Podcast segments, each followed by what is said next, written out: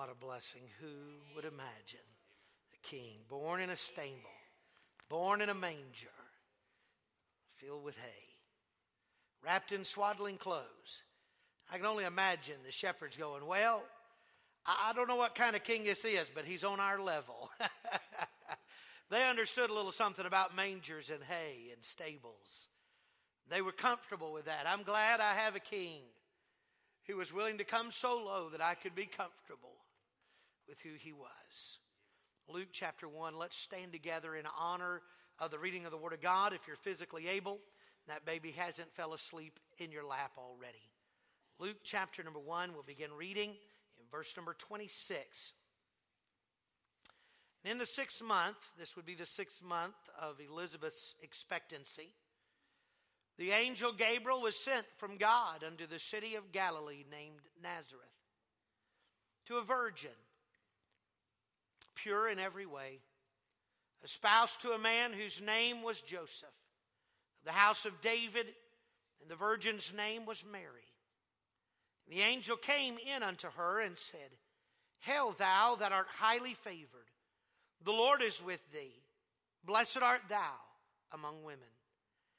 When she saw him, she was troubled at his saying, and cast in her mind what manner of salutation this should be. The angel said unto her, Fear not, Mary, for thou hast found favor with God. Behold, thou shalt conceive in thy womb, and bring forth a son, and shalt call his name Jesus.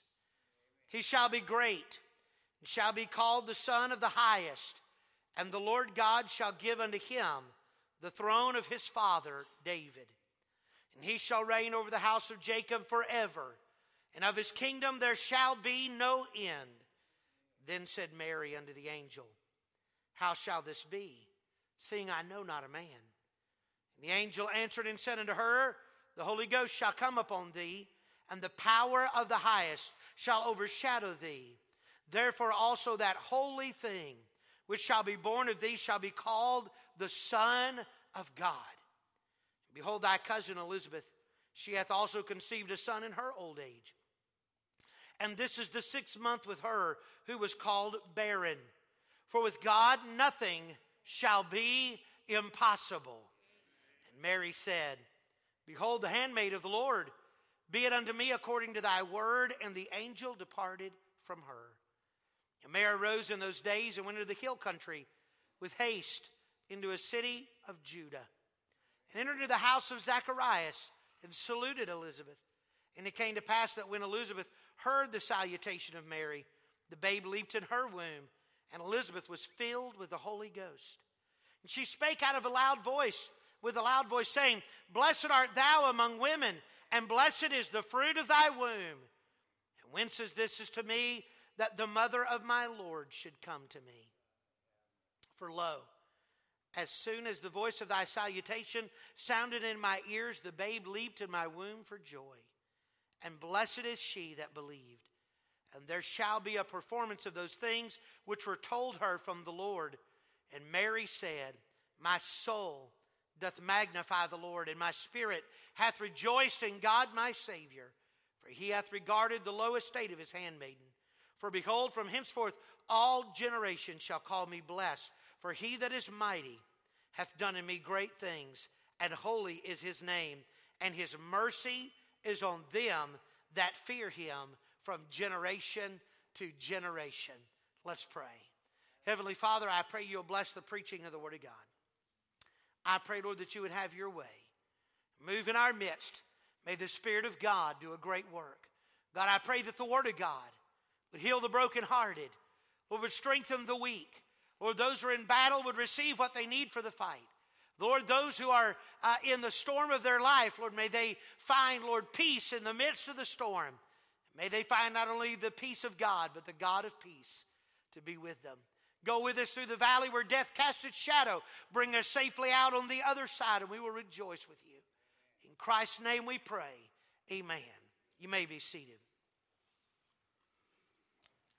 Last week we talked about the anticipation of Christmas and how that if we were to go back 2016 so years and find Mary in this state where she would be at this moment in her life. She would be at the final stages, the 36th, 37th week of her expectation. The fullness of time would come, and the 40th week would come, and Jesus would be born. But that moment of anticipation, building and building as we get closer to that very moment when the Son of God would be born into this world.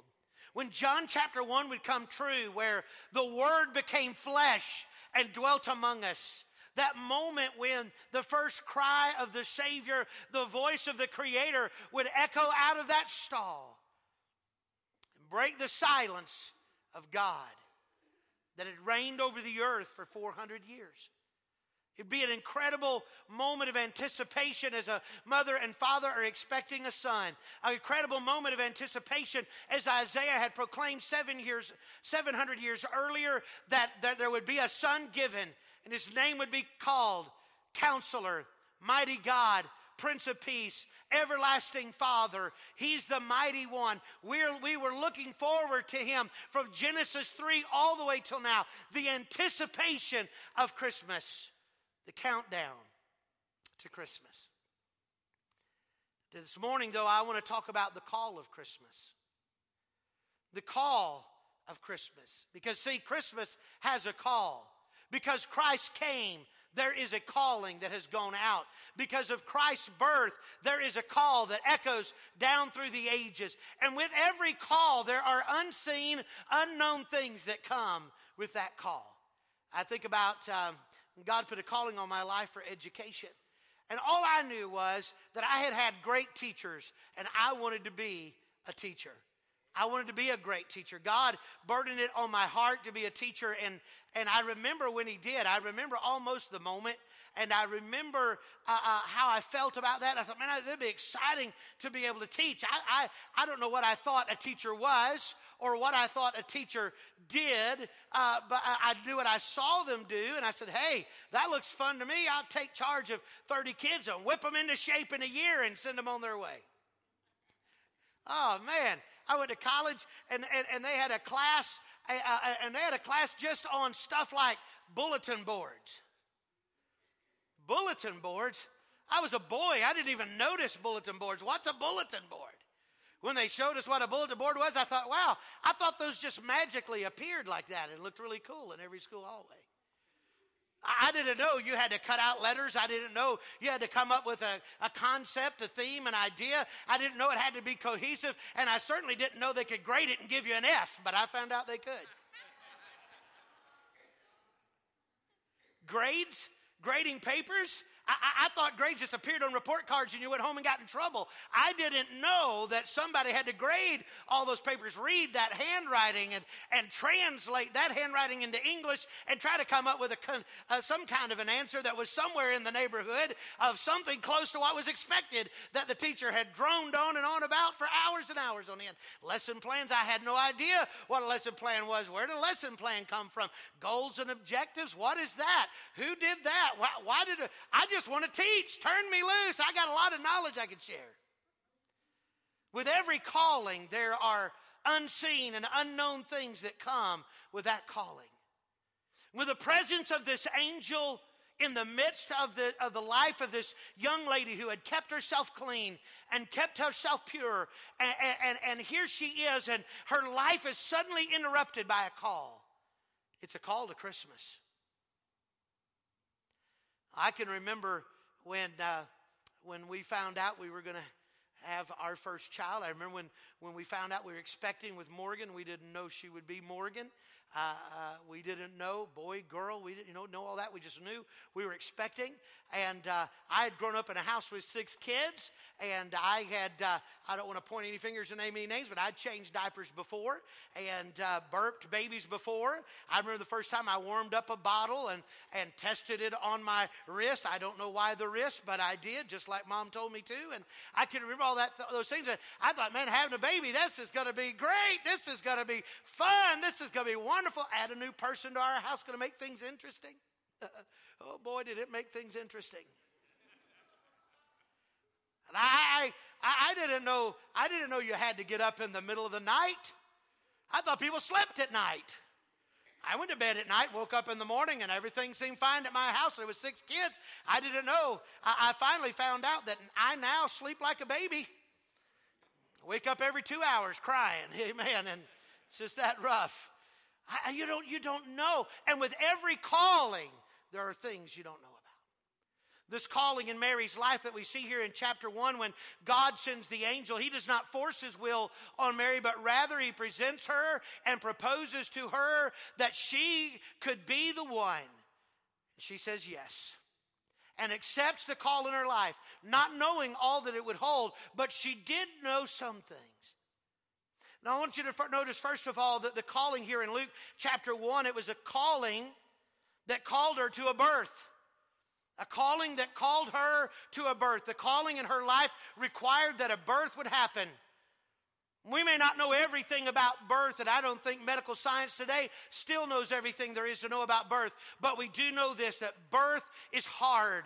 Birth is painful. Birth is by no means convenience. Birth is sacrifice. Birth is a serious situation medically. It is a serious situation on many levels. We know that birth is a difficult thing. It is a precious thing. It is a powerful thing. Birth is so important that every one of us just about celebrate it every year till we get about 59.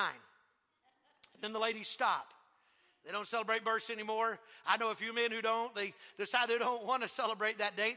I personally am going to celebrate it till the day I die, because every time I have a birthday, I just think, I can't believe I made it another year.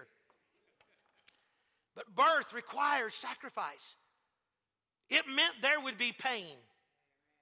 Birth is a giving up of our rights. When we bring another life into our life, we sacrifice our rights and privileges and freedoms for the life of another. And that may be why in American society today, so many have a hard time accepting the responsibility of birth.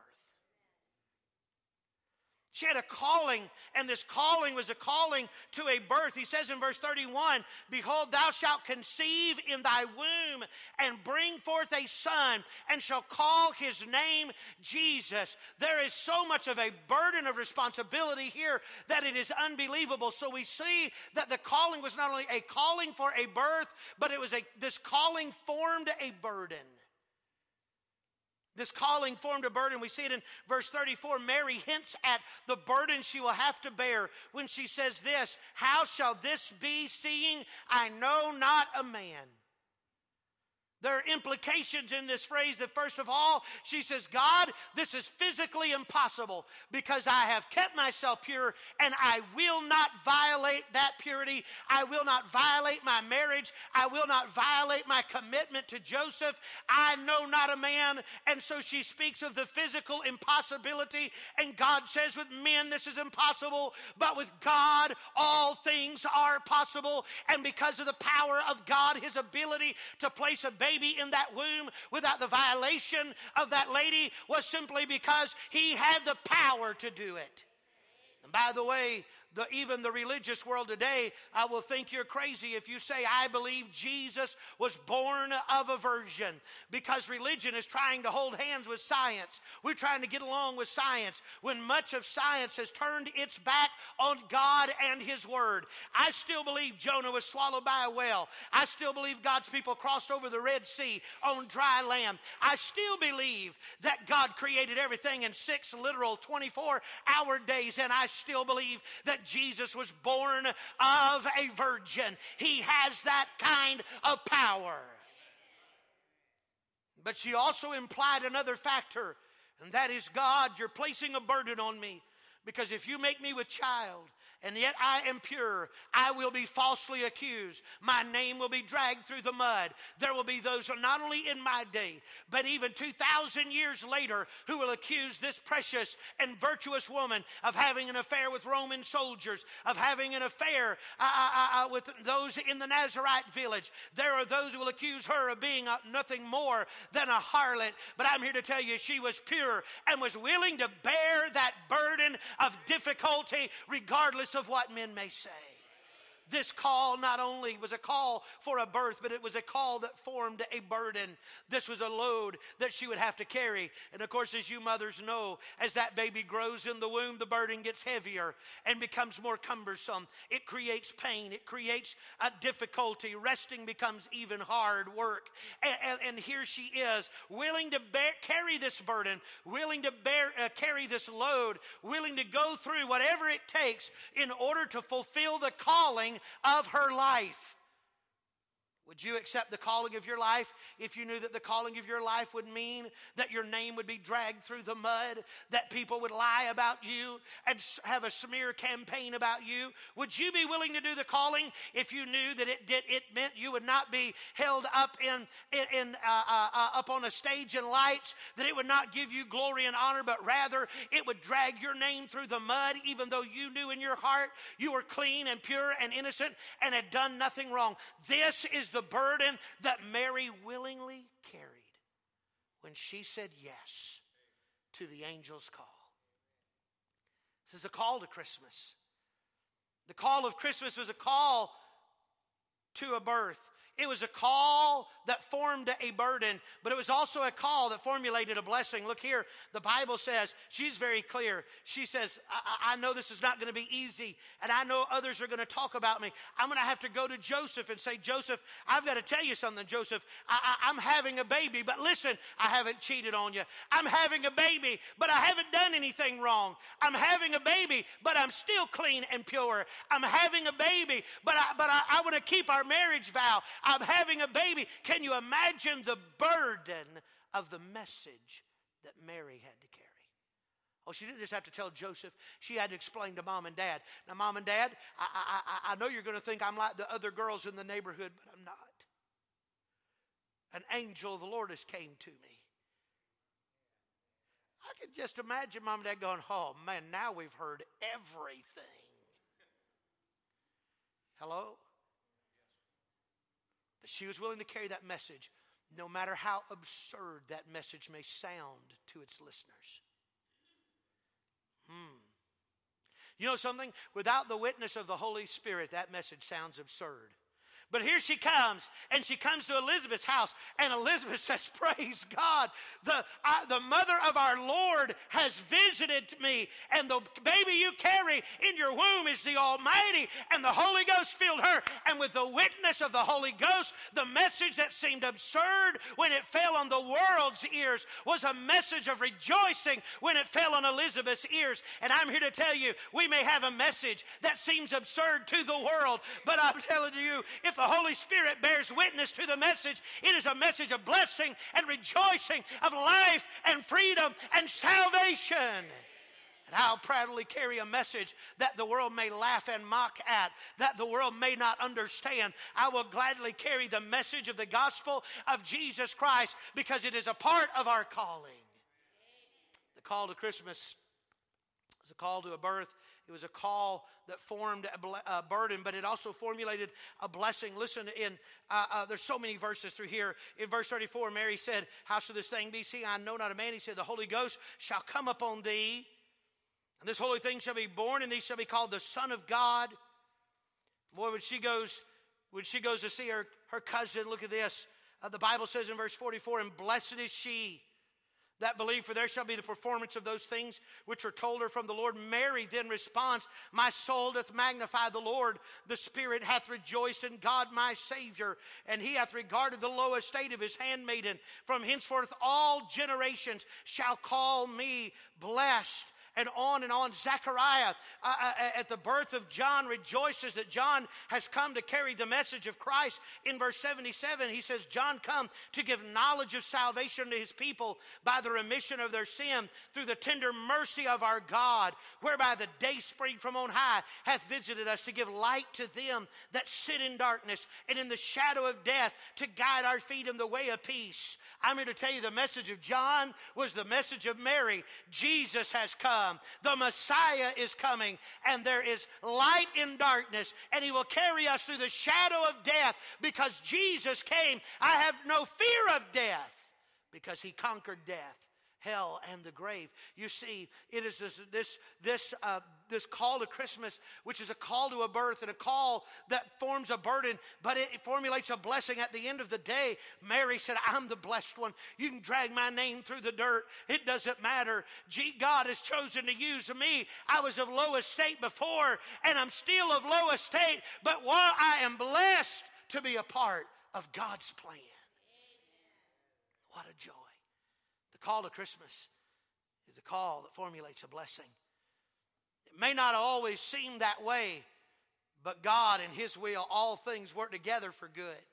Everything comes around, and God brings it about that life becomes a blessing because of Christmas.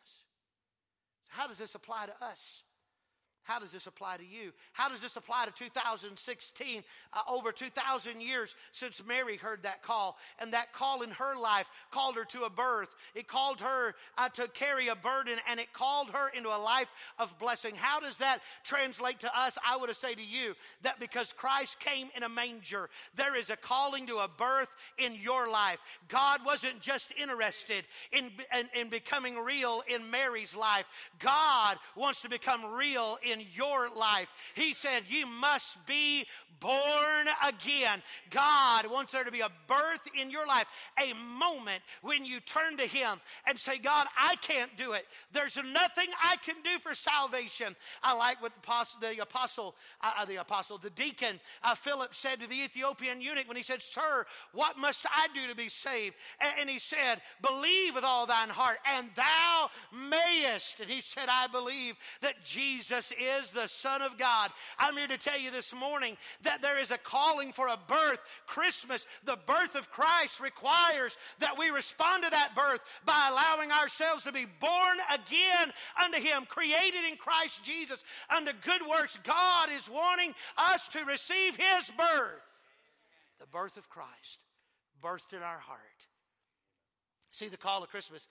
We can walk around and sing the Christmas carols. We can light up our shops and we can have our sales and stuff our stockings and wrap our presents. But I'm going to tell you something. Christmas does not require any of that. But because Christ came, it requires that you be born again. Reminded of the words of Dr. Oliver B. Green. As he would preach on the radio for decades and decades. In fact, he's been gone to be with the Lord for decades, and he's still preaching on the radio. And I remember one time he said someone once called him and said, Dr. Green, why is it that you're always preaching, you must be born again, you must be born again, you must be born again? He said, every time I turn on the radio, you're saying you must be born again. He said, I just got one answer for that. There's only one reason I preach that, and that's because you must be born again. Christmas is a call to be born again. There's a calling to a birth. But I'm going to tell you something, child of God, if you've had Jesus born in your heart and you're a born-again child of God, let me say this to you, that Christmas is not just a calling to a birth, but it is a calling that forms a burden. We must, every one of us, must take up our cross and follow Him. We must be willing to do what He would call us to do, to be what He would call us to be. We must recognize that because Jesus came for us and because Jesus gave His life for us, we too ought to be willing to give our lives for Him. Forms a burden, but at the end of the day, Christmas brings about blessing. Oh, there are those who sit on the outside and look in and say, I wouldn't do that Christian life thing. Oh, that's so hard. Oh, that's so tough. Oh, that's so rough. But I want to tell you something. When they come in the doors and they get in on the inside of the family, instead of saying how tough and rough and what a great burden it is, they'll say, oh, I'm just blessed to be a child of God. I'm just blessed to be in the family of God. I'm just blessed to get to serve God. And one day I'll be blessed to live with Him for all eternity. It turns into a blessing. It is a call that formulates a blessing. The call of Christmas. Christmas is calling today. It's crying out today. Jesus didn't come just so we could say, oh, let's celebrate a season. Jesus came to make a difference in your life. He came to make a difference in mine. He wants to set us free from the bondage of religion. The bondage of works for salvation. The bondage of I must do this to make God happy. I must do that in order so I can have enough good works so I can go to heaven. He has come to set us free from works salvation. He said it is no more of works. No more of works. Oh, what a blessing, what a freedom, what a joy to know that Christmas was not just so we could have a special 25-day celebration. Christmas came that there might be a birth in our life. We might be willing to carry the burden of Christianity, that we might receive the blessings of God. What a joy this Christmas day. What a joy. As we get ready for Christmas, as we draw nigh, as we get closer, and my wife is checking things off her list. Cantata practice number 29. Christmas concert, check. As we're checking those things off our list, as we're nearing to that day when we'll gather with family, we'll open our gifts. Let us not forget that Jesus was the greatest gift the world ever received. And because he came, there is a calling. He's calling you. He's calling me. There's a calling of Christmas. Heavenly Father, I pray this morning, Lord, you would speak and minister to us. Lord, if there's someone here today who does not know you as their Savior, Lord, I pray they'd come before it's everlasting too late. God, I pray they would receive you and your gift of love, that they would realize it's not of works, lest any man should boast, that it's by grace and it's through faith that we can just accept you did everything it took to save us. We can cease from this fruitless work of trying to earn our way to heaven.